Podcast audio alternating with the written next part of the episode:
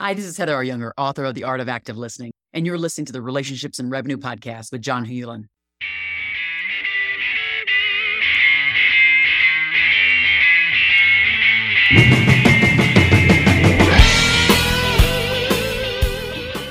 Life is all about relationships, and great leaders heavily invest in those relationships.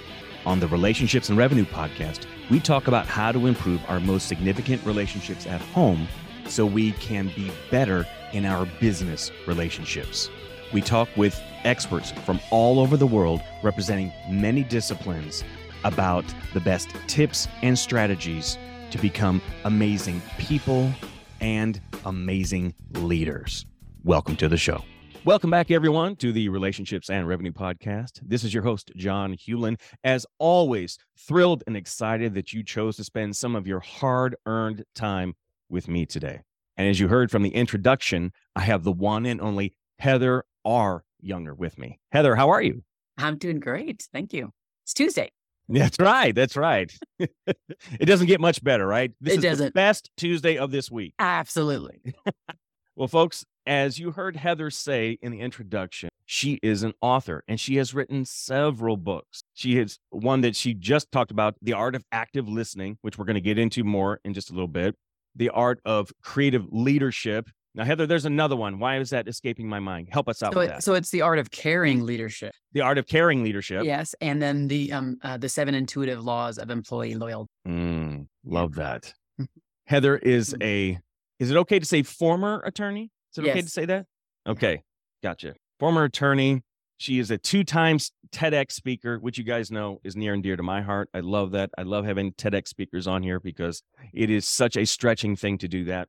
But she has two other titles that I suspect are the ones she's most proud of, and that's wife and mom.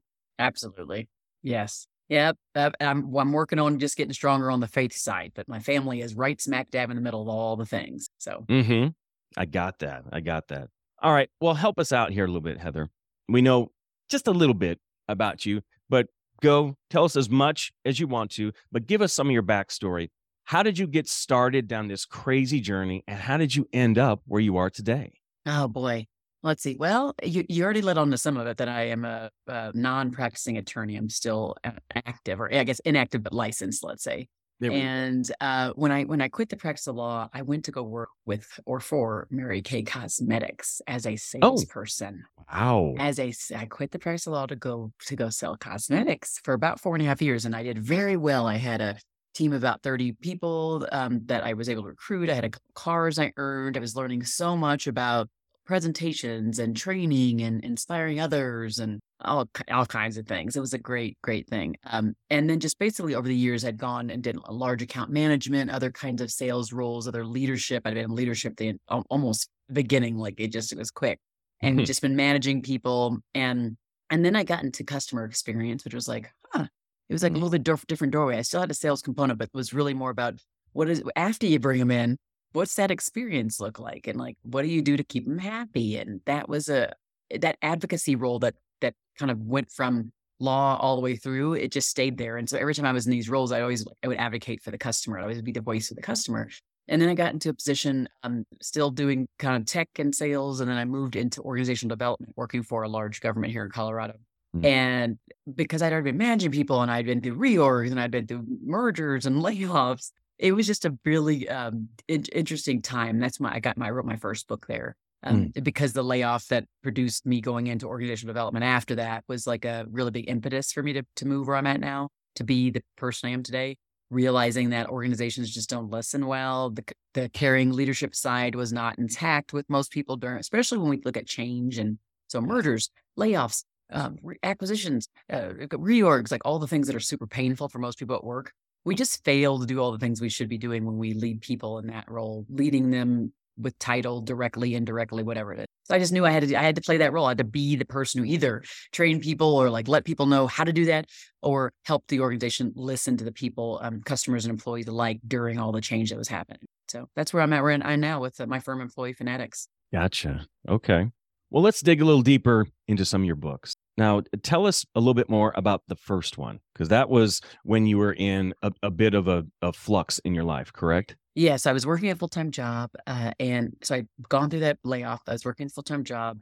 And it was like I was consulting as a side hustle. I was, it was getting crazy. I'm not gonna lie to you. I was driving all around town trying to schlep my. I have four children, so schlepping yeah. my kids around while like traveling for my side hustle. Done like, that working, before. Like the book, and I was like, oh my goodness, it was crazy. So um, yeah, so that book, The Seven Intuitive Laws of Employee Loyalty, I put laws in there because that was the uniqueness. Not many people doing what I do and are also former attorneys. So uh, it really just listed the seven things that that leaders can do to really create more loyalty in their people, people that look mm. to them. This the and that was a self-published book. So mm. the second book, The Art of Caring Leadership, was it was basically a spin-off from the first where the first chapter on the first book was giving them good supportive managers. So that second book was the art of caring leadership which is kind of like modeling what does care look like? What does caring mm. leadership actually look like? And i after doing lots of research with people on my podcast leadership with heart and all of the listening i'd done over 30000 surveys of employees and li- listening sessions i came up with what what those things are. So it's like nine behaviors that define what caring leadership is. Um, inside that book, one of the behaviors is creating a culture of listening. Mm. And because that is actually the foundation of all the work we do at Employee Fanatics, helping organizations listen more effectively through culture teams and roundtables, listening sessions, surveys, any way they listen and how what do they do about it and how should they listen more effectively. So that book is kind of like models out for people individually inside of organizations and organizations as a whole how to listen with this five part framework that I came up with uh, based upon all the work I've done in this space. So that's why that where the third book came from. So it's just funny how they all they all say. So now I'm just trying to. I think I know what the next the fourth book will be based upon. Okay. So you know, nice, nice. Well, it's it's good that one's kind of leading into the next, to the next, to the next, and so on. Yeah, it's like a story. It's like it's and it's organic.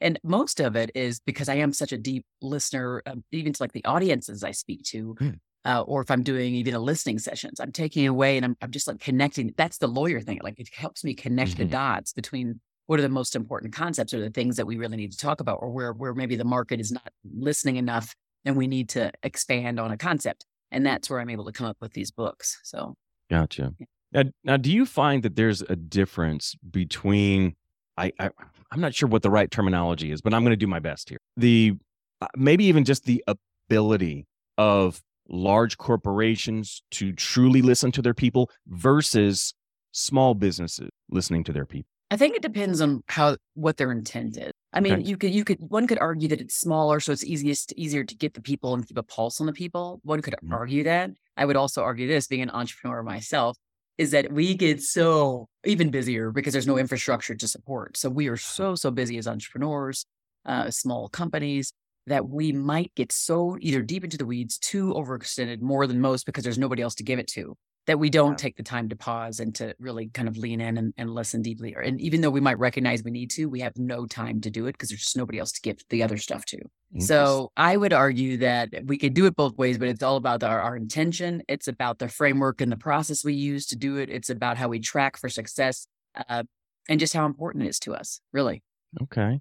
So you'll get no argument here that active listening is important. Mm-hmm. I think everyone who's watching and listening to this can agree with that. But I want I want to drill down a little bit on that mm-hmm. idea of active listening. So first of all, if you could give us a definition of what active listening active listening is and then secondly, once we know what it is, how do we implement implement that in our personal lives as well as in our business? Well, I mean, I, I say that active listening really is the difference between thinking that we know what people and knowing what people want. Oh. And it's what we do in between that creates that actually bridges that gap. And so the framework that I put together, it's five steps. I'm going to go over very quickly. Uh, fills in gaps where, where we currently think active listening is, but it's actually passive listening. So hmm. we kind of think active listening is this thing now where we are we're, either face to face, like let's say right here, and someone's talking, we're shaking our head and we're repeating back what the other person says. And we might laugh or giggle if they say something that's funny or not. And that's what we think active listening is. Now that is that that is reflective listening, which is a component of active, but mm-hmm. it's not the only thing. That is kind of the receiver way of looking at listening. So it's like I'm receiving it, yeah, I'm going back and forth. There's like a tennis match happening but it's not taking it any further. So active listening has a component where before we even get to that point where we're doing the tennis pat, tennis match of like having a conversation, shaking our head, reflecting back what we heard, we're recognizing something that's happening. I call it recognizing the unsaid, recognizing what might be happening around us before words are ever spoken. Hmm. So we're sensing maybe cultural changes, we're sensing mood changes, we're sensing just mental changes as it relates to workplace and productivity, what's happening with other people. So that's recognizing this as the first step. Then that seeking part where the reflective happens happens is there. That next step is what I call decoding, which is taking that time to reflect. Because what often happens is we hear it, we feel it, we think we need to act on it like right away. Most of us were like, oh, if they think, in order for them to think, in order for us, for them to know we heard them, we need to act quickly. Mm-hmm. And in urgent situations, of course, life, death, like the building's burning down, of course, that is the case. But in most cases, like 80% of the time, it's not that. So the, the decoding phase says, have you taken time to reflect? Have you taken time to research? Have you taken time to bring other people into the fold of the conversation, of the request, of the concern, so that you aren't having a limited viewpoint when you go take it? And then that next step is action, but you don't do the action until you've decoded. Because when you take that time to decode, people then know oh, really kind of important. They're taking time to like think about this, to research this. They're not just jumping into a knee jerk reaction. So I'm mm. sending these people a sign in, in their minds that I'm more important than I actually thought I was to them.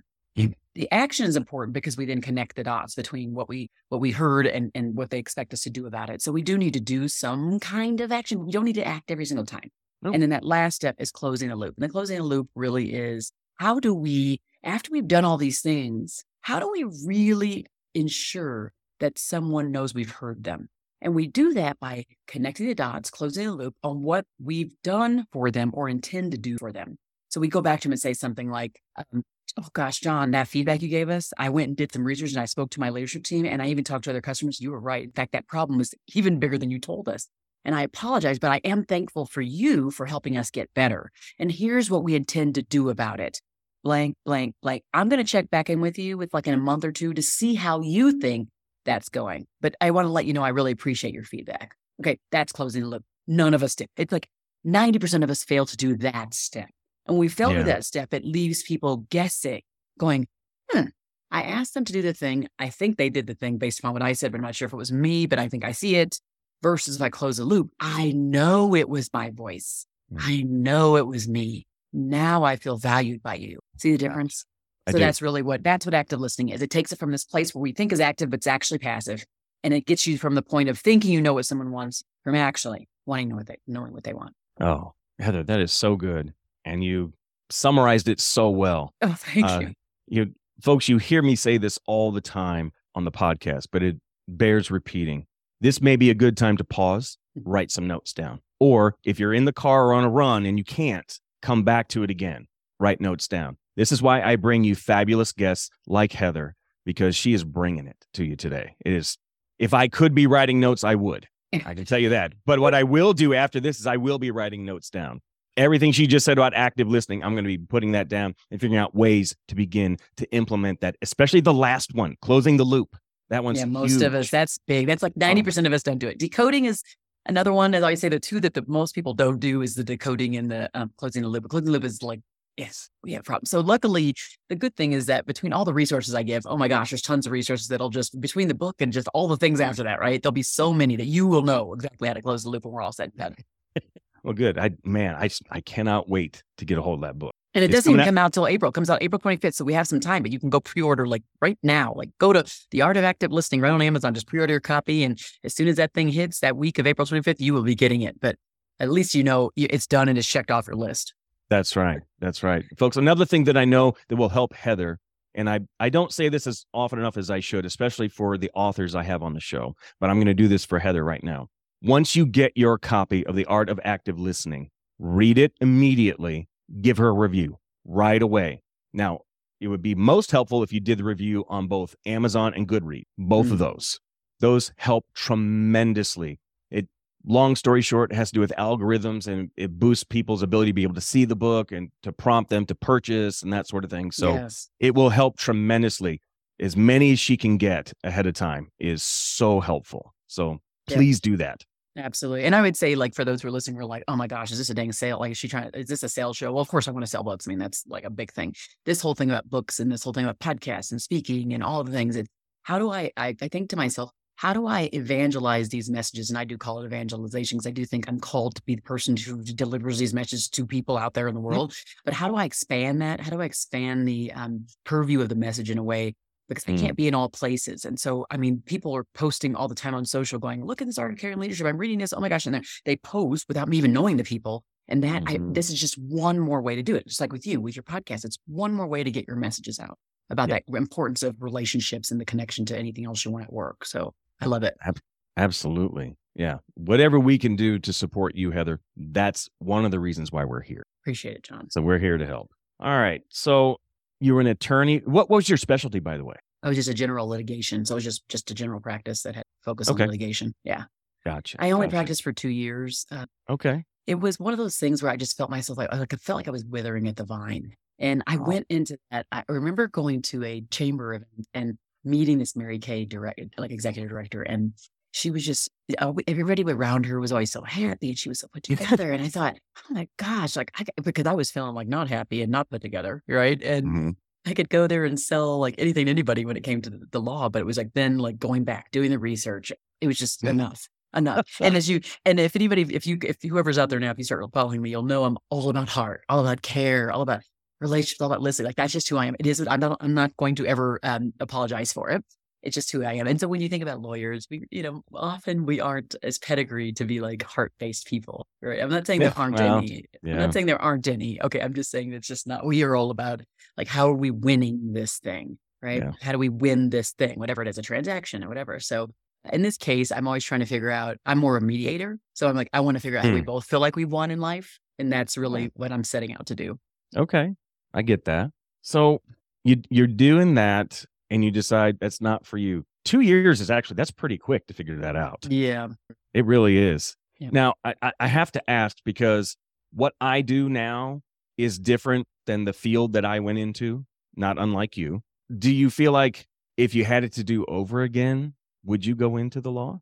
Mm, no. I mean, I have regrets here and there because people often like most people in my circle were, were thinking I was going to be like a Supreme Court justice or something, like the folks wow. that I was in law school with. Um, I think that had more to do with my presence, my presence, my posture, and my level of comfort with speaking. And that makes mm. a lot of sense because that's exactly why I'm a speaker now. Um, you know what I mean? It kind of it just it makes a lot of sense. I think that's why. I think also um I remember doing a mock trial and I remember they all give you feedback. So it was like first year law student, and then they bring in all these like district attorneys and PDs, and they, they would come in and talk to you about your presentation style, what you should change to be more trustworthy. Mm. And I remember my feedback was like, trust is not your issue. Like you are, I would trust if you told me this guy was falling, Heather, I would trust you. Like that was the feedback overarchingly. I had to do some other little funny things like with my hands. I talk a lot with my hands. They would like, you know, put your hands, like they would, you know, that kind of thing they would tell me about. But the trust part was always something that um, it, it's a strength, and I don't take it for granted because uh, there's been times in my life where I have taken it for granted, where I've actually I knew that I, people would trust me, and maybe I would go over into the place where I shouldn't. I wouldn't say quite the dark side, but in the mm-hmm. gray area. Yeah. And so I realized that that is a gift I don't take for granted. I utilize it for the betterment of all, and that's what I do now. But you know, you just you go there. So yeah, it's just interesting. So I, I think the trust part, the, the, fact that people trusted me is why they thought I'd be a, like a justice. They, they the posture, the presence, and they just kind of like I'm going to advocate, which is what I do now. Like I do all those things. I advocate for employees. I advocate, you know, for the yeah. voiceless. I still do that. It's so funny. You know, it's interesting that you pointed out the hands thing and the feedback you got from them that you were uh, essentially, tell me if, if I misinterpreted, but I think I got it, that you were using them too much. Yes. Okay. I still see, do.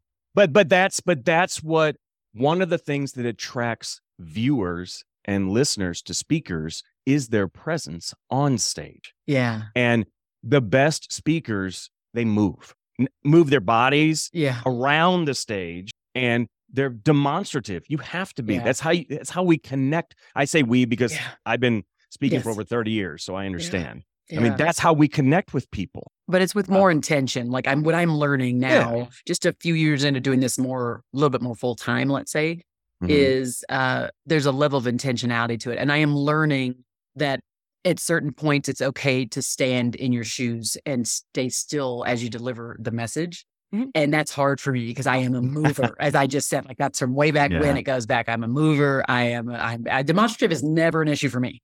It's trying to get me to not be as demonstrative, to actually sit and calm and to like that's my issue. So my coaches normally are like, yeah, energy is not your issue. It's not what I'm going to coach you on. That's not what's happening here. But they'll be like, what I'm going to coach you to do is to pause and then just look around and just stand or pause and say the thing and not mm-hmm. shifty and movie so that's my that's a big challenge for me. It's so funny how it still you know rears its head right now, twenty some years later. that's funny. Um, you know, one of the things that I like to do uh, when I speak it as a way because I realize not everyone is an auditory learner. Mm-hmm. Um, I like to help people with uh, what I call totems, and so I like to give the audience something as a way to remember what it was that when they go back, and it have to be anything big. That's yeah. but when they look at it, it triggers something. They remember, mm-hmm. oh, John was here and he was talking about da da da da da.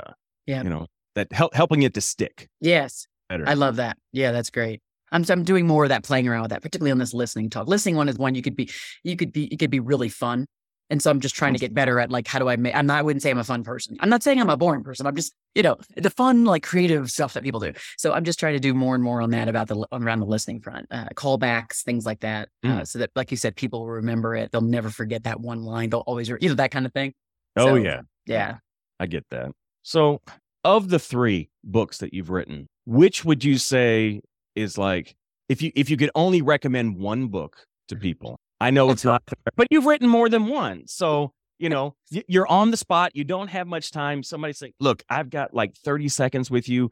I want to read one of your books. Which one should I read? I would say that if it's somebody who's leading a team actively, that the art of caring leadership would be the one for them. Uh, uh, really more specifically, because it really is meant for those, even though it could be anybody. And I've actually delivered that talk to audiences that weren't managers. That would be the, probably the one.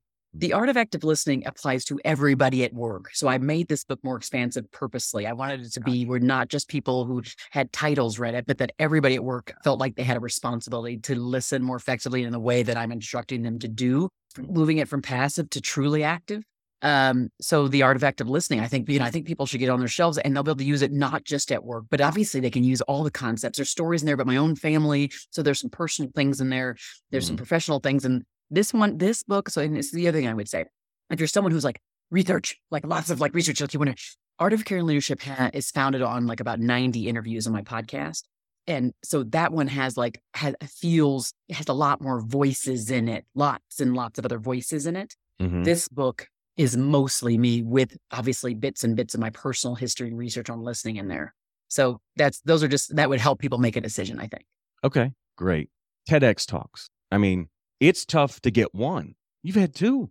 Yeah. Yeah. How, how did those come about? Uh, I would say that you, they're in a local market. I learned I am what what I would consider a master tactician. So I bring people around me who are more strategic, and I am the master at tactics. There's not going to be hardly any of anybody else that's going to be first above me on that. And so I knew uh, that in order to, you know, I tried for a bigger market, the bigger market didn't go. And so I was like, well, I'm not going to keep getting no's. And so how do I do this? And so I, I went around the obstacle and decided to go more local market. So I did a Colorado Springs while I'm in Colorado. I didn't do Denver. Um, then, then somebody who was on the board of the Colorado Springs one ended up starting her own in Manitou Springs and she reached out to me. Oh. And said, would you, would you apply? Nice. So that's how the second one happened. Uh, I told my team to smack me about 25 times if I say I'm going to do a TEDx again um, unless it's actually TED.com, like TED themselves, not a submarket oh. um, coming to me. If they come to me, I will do it. Other than that, I, they told them to smack me, eh, do something to me that makes me not do another TEDx. It's a lot right. of work. Now, is that the only reason? Just because it's so much work? It's a lot of work. and the other thing is that with the submarket, when it's not TED, you don't have a guarantee that the stage is going to be beautiful, that the video is going to turn out well. And so my last TED oh. talk, while the I think the delivery was pretty stellar. Mm-hmm. Um, the video, the like it just the, it was mostly the video, just the quality wasn't great. I even had to like pay my own people to try to fix it, and then they offered to let me come back a second time. And when you're a busy entrepreneur, you just you got to have one shot and you got to get it done. I don't have time to go yeah. back and do a second recording, and so I would say just it's unless you get like a really big market that you know produces amazing video content, it's just mm-hmm. you got to be really careful. And so yeah, well, I love that last talk itself. I feel so bad that the, the quality isn't as good. Now, the first video, um, they, they had a really good videographer. I felt like they did a really good job. Both times, I feel like actually the delivery, to be honest, was probably stronger the second time. But because the stage was so much more, much, much more lofty, and the video was great, it felt felt more formal. Sure, sure, so, I get yeah. that. I yeah. get that. The podcast. What made you decide to start it? Because everybody's reason is different. Um, I started it because I I had already I I think I was um I'd done the book and I knew I wanted to do another book. And I'm like, well, this would be two things. It's like, it'd be a good way to just do research. I'd be talking to all these people that would be people would go in the book. I didn't actually, I didn't even think about them in the book. Actually, when I first started, I just said I wanted to talk to these people because I thought it'd be good to just like talk to these people and share and talk to more people who are about caring leadership and like leading with heart. It was already my thing. So let's just talk more about it. I mm-hmm. get to episode 25 of that podcast and I'm like, these people are super brilliant. Like, like I have got to get this because a lot of people don't listen to podcasts. I'm like, I got to figure out how I can get people who don't listen to podcasts to somehow consume this. And that's when I decided to do mm. the book for the, those who read books who don't actually listen to podcasts. And I do right. want to say too, even right. going back to the TEDx, um, when you're doing those TEDx's, it doesn't it doesn't mean that the people who are uh, are the leadership team. It doesn't mean they don't have like a big heart and they aren't trying to put on. Sometimes it's just like a matter of resources. So I would just say like do your research to make sure that they have the resources they need to produce it right. And I would say like with my podcast, like I don't do nearly as good a job as you do. I mean, the conversations are amazing. We try to put some stuff in, but there's some things you do that are really intentional, which I love. I may or may, may not do them. I it it is one more thing because it's one more piece of content that evangelizes the message and it goes worldwide. Right. So it's mm-hmm. less about formalities with me and it's more about who's learning from the interaction. And yeah. that's just that's pretty much the gist. for that. sure. For sure. You know, uh, by the way, thank you. I appreciate that. That means a lot, uh, especially coming from someone who does it so you understand the work that goes into yeah. it. You know, I, yep. it can be it can be frustrating when you're the guest on someone else's show who clearly doesn't put the work in. Yeah. You know, and you're like feeling like you're having to carry it. Yeah, well, you've probably done that before as a guest. You've had to yeah. carry the whole thing. I don't. That I've never had to do that. I've been pretty fortunate, and I'm hoping well, good for you. My show I have either. I think uh, because for me, I have kind of a set of uh, standard questions, and then if I if they say something, then it allows me to personalize it. That goes off, so it's kind of an organic thing. But that is also yeah. my style. My style yeah. tends to be let me let's go here and then let's see how it goes ish and so that makes some people uncomfortable but i do have like sets of questions that they know i'll be asking yeah so. yeah for sure and how long have you been doing the podcast? Early 2018. Oh, wow. You've been doing it a while. I have got lots of episodes. The Leadership That's, with Heart podcast. Yep. That's fantastic. Again, folks, all the things that we're talking about in here, the books we're referencing, uh, Heather's TEDx talks, all that stuff will be in the show notes. You guys can go and check out nice. all the stuff she's done that she's into.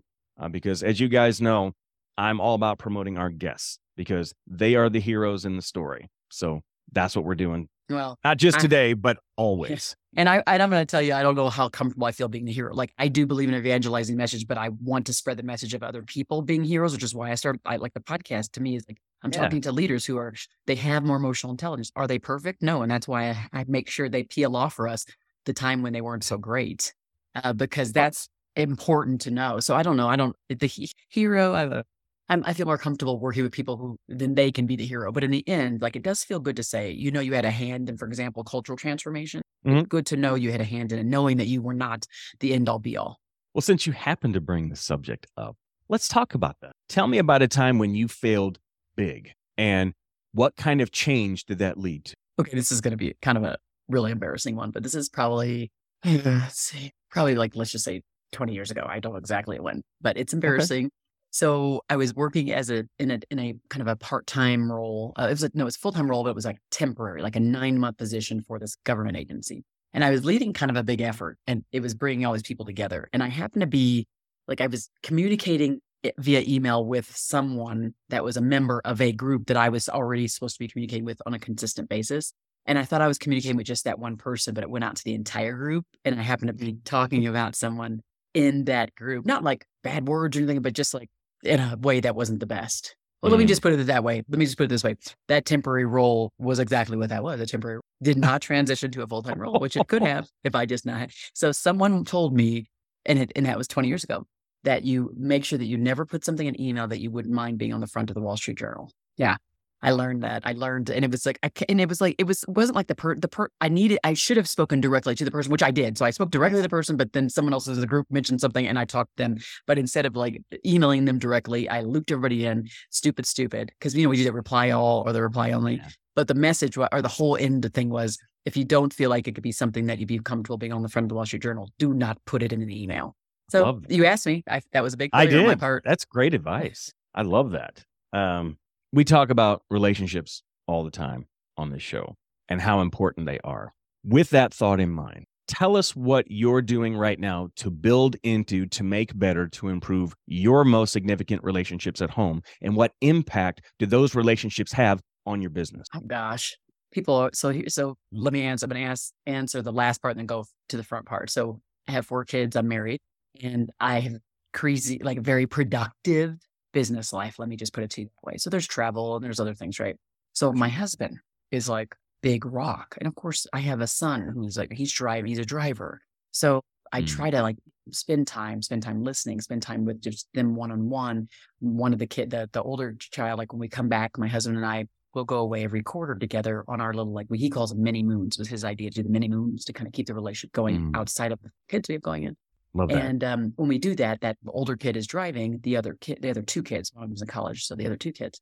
And then when we come back, he always gets something like a hundred fifty dollar gift card, or we we give him a gift card, and we I take him to something. But he oh. values my time. He values like mama time, just with uh. mama. So I know like go even just going in the room and like closes the no boys get out of here, and I just like talk to him, and we like I lay down and he's in his chair and we just talk. Or so I I really I know I I really pick up on when each of the kiddos wants. I have one kid who just is like me. He loves to talk. He's had a high verbal acuity. And so he and I will talk people into the ground. Like the other people, everybody else in the house is like, can you guys stop talking? Because he loves to talk so much and I don't mind him talking. And we just are like, so there's that. And then there's another kid who just likes to like cuddle and watch a show. And so I just knowing oh. what each of them wants to do, I do that uh, mm. to maintain a relationship. I would say that the biggest one are the, the things that I do. Okay, and Heather style, I forgot the very first question, but I think I answered all of them at one at one time.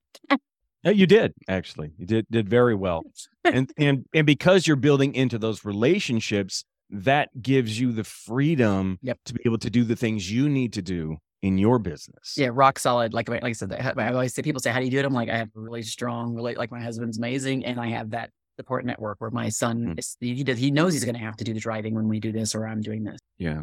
Well, I for those of you who are watching this, you know, always behind me, I have my family. Always close to me, behind me, my son and my two daughters. Uh, and you also know that there is a person missing from all of these pictures. That is my ex wife. Uh, we've been divorced for nearly 13 years now. And Heather, my divorce was completely preventable by doing some things that I just heard you say that your husband is doing. So props to him. Seriously. I, oh, yeah. I can't say that strongly enough. The absolute best thing that you can do for your kids is to demonstrate to them what a healthy, loving marriage looks like. That is the best thing you can do, without yeah. a doubt. Well, we work hard at it. It is not easy in a no, but particularly as I'm more of like a type A and I'm always on, and he's just like, "Can we shut it down?" So those things cause little burst outbursts. Just gonna admit it. There, I didn't ever, never said my journey was one of perfection. Never said that at all. Have you found anyone who thinks that? Uh, I mean, seriously. You know, I, I think, you know, there's this whole thing on social media. I think people, you know, I get people tell me all the time how much they think I am just like the bomb or have all my stuff together. And it's like, you know, I, I, here's what I would admit to that I'm very good at marketing. Like my team is, we have a very strong marketing um, thing going on. Mm-hmm. And so while I'm not saying I'm fail, like, like I'm not doing well in my professional journey, I would not say that like everything is just like this perfect thing. And then my family is just, and my kids smile in the pictures, but they also have some grunts. And there's some people, like, you better smile. Like I'm telling them to smile, you know, like it's, it's, this is not like, yeah, like uh, Snow White with like birds chirping. Like I, it's just not that kind of life. But I think people, that's why you're hearing about mental health and suicide and all kinds of mm-hmm. things because people are taking out of context what they see on a screen, not understanding that like, you know, like right now I'm, I really need a nap. I mean, and I think that's the key is like just understanding that people are living a real life. And um, while while I have kudos to just the entire inner workings of the Employee Fanatix team, it, in the end, I also want people to know that there's plenty of struggle, that like perfection does not exist in the in this in the circle that Heather stands in, mm-hmm. and mm-hmm. um, and that it's a journey. It's a journey for me too. So. Who's investing in you right? Hmm. A really good question. Huh. I say I have a strong. I am a the president of NSA Colorado, National Speakers Association Colorado. And I think feel like they do. My team probably goes way over and above, so I think they invest in me. Of Mhm. course, my family invests in me. I mean, gosh, yeah, they have to. Yeah. Like I had last night, I have kiddo, one kiddo, he's 15, and he's been just cooking since he was seven. Oh wow. And he came, he just said, "Mom, okay, I'm gonna do this. I'm gonna like make the beef. I'm gonna turn it to roast beef sandwiches." I said, "Okay, when Dad comes home and they come home, I'm gonna make sure I make one for them." Like he just automatically like sets up a process to cook for the family and stuff like that. And he's been doing it since he's seven. I mean, seriously, literally. Wow. So I feel like that's an investment because he knows mommy can't do it all. Like I'm on my computer doing work, and he just someone's got to do it, and so he does. So I, I feel like everybody, you know, we all are kind of investing in one another. Yeah, it feels good. okay. Now, how do you invest in yourself? I uh, have a mostly good routine in the morning. I get up uh, a cadence of doing my, kind of my workout and you know, eating the breakfast I choose, and it's usually fairly healthy. But it's my thing. Like it's just the thing I do, and I do it my way. Um, I have a coach, a business coach that I talk to a couple days every every couple weeks to make sure that we stay on track. That you know they, they kind of help me level set, keep focused, things like that. I do a professional development a few times a year, so I go to either masterminds or go to conferences. I I, I think I do a fairly good job of taking care of me. I would have to say, um, making sure I get a little bit, little bit more sleep. I'm not too bad with sleep. I'm decent with sleep. I get anywhere from six and a half to eight a night, so it's not like I'm like doing three hours a night of sleep. Yeah, right. Um, but I need more like seven and a half to eight and a half. I, I'm one of those people who needs more. I need to do more of that. And I would say eating less sweets. So that would be another. this would be two improvements I need to work on. Okay. Okay. Yeah, I, I I get that. What would you say are the best and worst parts of your job? I don't like detail work. So, like, I'm working on something right now, some cool things that'll happen in third quarter that are detail oriented, that really require my brain power, which is why I quit, I quit the practice of law. Lots of detail work. Yes, that's true. The thing that I love about my job the most um, is that I get to fully express me all day in many contexts. Okay. Pretty much it. Yeah. I like that. Now, what would you say is your number one daily habit? And if you can't limit it to one, can you give me a top three? Number one daily habit. Well, I mean, I think making sure that I do something like from a help eat ingest, putting something in. So I would say the number one is probably water. Okay. Uh, and when I don't do that, I feel like I fail miserably in lots of other areas if I don't hydrate well. It sounds Mhm. kind of silly, but it's true. So water. And then I would say like again, trying to say, trying not trying to minimize sugar intake because again, it draw, it draws down your energy. So while it gives you the Yeah, it temporary up, it gives you down. Mhm. And I would say just making sure I'm giving some time to the kitty poos. So I have to like make sure that I'm engaging with them in some way that's a one-on-one way, even if it's just two minutes each kid, Yeah. like at the end of the day or something. It's just Okay. them by themselves. Yeah. Now, as as an aside to that last part that you mentioned with the time with the kids, how, what does that look like when you're on the road? Yeah, I wouldn't. I would say it's not necessarily as great. There's there's some who will reach out to me and be like, "Hey, mom, are you available?" And then I'll be like, most of them call me mom. So I just yeah, and so I'll be Mhm. like, uh, "I'll call you in ten minutes," or yes, or not right now. So I try Mm-hmm. to, but I don't. I don't. I don't have an on unless it's like multiple days. I don't kind of usually call them that night if it's a one nighter to like Oh, say okay. good night. That usually now we'll usually. I'll te- like we. I'm like a teenager. I swear. I'm 51 years old. I'm like a teenager. So we'll text each other and be like, or I'll send a picture. I'll do something like that. But that's about it on, on the one nighters. But if it's more than one night, I usually will actually call them. Like we'll talk each each of them individually. Mm-hmm. Gotcha. Yeah. Okay. And all my kids still call me mommy or mama. Yeah. So the 12 year old all the way to the 19 year old, they all call me mommy or mama, Good for you. which I love. Yeah, I I only what I mean, my son hasn't for years. He just calls me dad. But my other two, when they're in trouble and I don't know about it yet, they call me daddy. Yeah. And I'm like, okay, what's going on? Something's wrong. Just tell me now. It's always better to tell me up front because if I find out on my own, it will be real bad. That's funny. Oh my gosh. Other than the release of the book, which is coming up in April, what do you have coming up that has you excited? Well, I just released a new speaker reel that has me pretty excited. Um, because it goes along with the, it goes along with the idea of of fully expressing who I am and being accepted for that. Because we all want to be be accepted for who we are and, and belong, you know. And so that video, I think the folks who did it did a really good job of properly representing the experience I offer on stages, and I think that's I'm I'm really excited about that. I would say secondarily, um, I'm really excited about a potential certification that I'll be offering. I, I will be offering it. It's just a matter of if it's this year or the beginning of next, but it'll be um, a certification on two fronts. One will be organizational certification uh, to Okay. be basically known as a caring organization and how well they Oh, wow. express that. And the second one will be leadership coaches, consultants, trainers, things like that, and folks who want to take on my active listening framework, utilize our active listening workshops. So get certified to use that with all of their clients and u- utilize the content for that. Again, a Mhm. way we talked about before, it's a way to expand the message, to amplify it all over the Mm-hmm. place without me having to be there to do it. Yeah, for Yeah. sure. So I'm excited about that too. Yeah. Well, folks, for those of you who are watching, you may have seen my eyes light up when she said that there at the end, because that got my brain going. I'm like, okay, how can I partner with Heather? on- How can how can I help her not only make this happen, but how can we make John better? So Love it. that's this kind of stuff it. that goes through my head. So Very oh, cool. oh, Heather, I I have a hard time going to sleep at night because I can't hardly shut my brain off. Yeah. Seriously, it is constantly going. Uh, an example. I mean, this it's the entrepreneur in me. I, I have ideas for businesses every day. I, in the last five years, I've given away low estimation twenty five million dollars worth of ideas. I mean, for a variety of reasons. One is it it's just it's not they were never meant for me. I was just a conduit. That's it. Yep. God gives it to me. I pass it on. That's my job. I just pass it on. So, um, but yeah, it's it's my brain's constantly going. So when I hear something like that, I'm like, mm, okay, John that sounds good. note that. Tell to, to make sure that you talk to Heather about that later. And so, luckily, what we're doing is when, when it comes to the book, at the back of the book, we offer um, active listening workshops for teams. It's a wait list, Mm. and I'm testing the certification on the leadership coaches consultant side by how many people join the wait list for those workshops.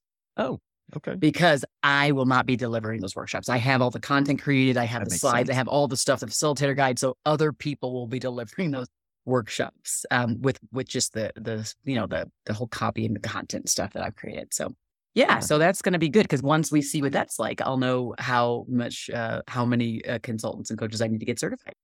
Nice. Very nice. What would you say is the best way for folks to connect with you? I would say um, two ways. One would be just go to LinkedIn, and look up Heather Younger, and voila. That's my biggest platform. I would say that's probably the best place to go if you want to just see me a lot and find. Um, HeatherYounger.com is my um, speaking website, and that's kind of an easy thing to remember. I have a consulting side too, but you can get there through HeatherYounger.com. So just Mm. like it sounds, like HeatherYounger.com or like it is on the screen, I would say it'd be be the best way to go. Okay, great. Well, we're getting close to wrap up time. Is there anything that you want to be sure that the audience hears from you? I would say let's all just stop looking for someone else to make us show up in one way or another, but let's just choose to show up with people that are show up with more care for others, show up with more with better listening to other people. I know that we can own that in our own circle. Um, that we we just don't need to blame someone or wait for someone to give us permission to be those people, but to just show up with more care, concern, um, attention, and listening for other people. Perfect. Perfect. Now, folks, you know that I can't get through an interview with an author without doing this. So here it comes. Heather doesn't know this yet. So this is coming. The first person who hears this episode uh, takes their handy dandy phone out, clicks a picture of it, you post it online. Just do it on Instagram. It's just easier for me if you do it that way. Tag me, tag Heather. And when you do that, the first person is going to get a signed copy of her book on me, on me. Love it. Absolutely love it. It's a great way to help spread her message. It's a great way for you to get a fantastic book and tool that you can use to help you get better in your life and to be able to share that with others. You know, Heather, that's actually a practice I started about five years ago. Um, I was I got frustrated because I'm the kind of person when I read a book, I talk about it a lot, and people get excited because of my excitement and they want to read it. And so I would share my book, and more times than I care to count, I would never get my book back and it would drive me crazy. And I'm like, I want my book back, but you can't be the rude guy who asked for the book back. So I don't know why it took me so long, but I, I had this epiphany one day. It just, it's like, ha, it hit me. It's like, start buying two books every time. One you Oh, keep, one you give away. Mm, It's I love it. simple. yeah, that's smart. And the really cool thing is that many times what happens with those books is they get passed multiple times. So far, since I've been doing that, I, I know of one book that's been passed a minimum of seven times Wow, and made it that's halfway around the world. That's cool. Yeah. Very that cool. is amazing. Oh, well, my last book was translated into Japanese and um, it may be into Portuguese here shortly. And so I'm hoping this next one, listening, it makes total sense, should really go global and have a lot more Mm-hmm. translations. So I'm listening. So Absolutely. Can't wait for that. So I wanted to be sure to include that before we got to our final four. That's awesome. All right. So here we go with our final four. Are you ready? Yes. All right. Here we go. Why did God create Heather? To be the voice for the voiceless.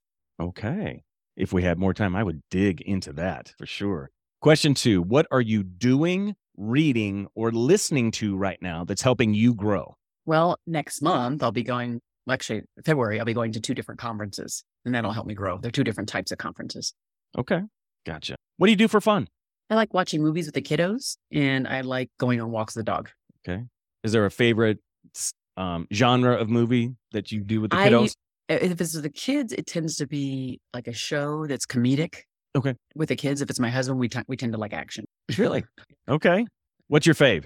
On like actions or movies? Yeah, it it doesn't Well, matter. my favorite, well, my favorite movie is, um, well, there's two, An Affair to Remember and Pretty Woman. okay. Very, very different movies, but yeah. But both have that whole like love romantic thing, which is so funny because I wouldn't even say I'm a huge romantic, but I love those movies. Interesting. Yeah. Okay. All right. What are you most grateful for? I'd have to say my faith. Okay. My faith. It Gotcha. grounds me. All right. And just as an as an aside, as as a bonus question, when you recommend books to people, what's your top recommended book? Who moved my cheese? Excellent book. Love that. Yeah, I love it. It's so short. You can read it in a day and it has Mm-hmm. so much power. Oh, it does. You brought this up. I don't know why I didn't ask it earlier, but I, I kind of feel compelled based upon your very last thing. The, what you told me you're most grateful for is your faith. So I I have to ask that. What impact would you say that your faith has not only in your life, but on your business? It's everything. My moral compass, uh, my value system, um, what I accept, what I accept and what I don't accept, um, what I validate and what I don't. So I would say it's it's just pretty much everything. It's everything. It just makes me more aware of the kind of person I am. I have to examine myself at the end of every day and evaluate how did I show up and what was my impact and because of my faith that I did that. Gotcha. Yeah. Okay. Well, Heather, thank you so much for your time today. It is your most precious resource, and I don't take that lightly. So thank you for being here. Thanks for having me, John. It's great. You bet. Thank you to all of you for showing up today. I certainly appreciate that. You know that I do. Uh, I can't wait for you guys to be able to hear and really put into practice this particular episode. There's so much here. And remember, take those notes out. Actually, physically write them down, folks. It sticks in your brain better when you do that. I promise you. Much, much better. So, handwrite the notes out. Begin to implement some of the things that Heather shared with us today. And then send me some messages and let me know what a difference it's making. And I'll be sure to let Heather know as well. So, you guys take care. We'll talk to you next time. Bye, everybody. Bye bye. Thanks for listening to Relationships and Revenue. I'd love to get your thoughts on the show. Two ways you can do that are to give us a rate and review and or connect with me on social media. You can find me at John Hewlin. Thanks again for listening and remember, passion gets you started, purpose keeps you going. Have a great day and we'll see you next time. Bye.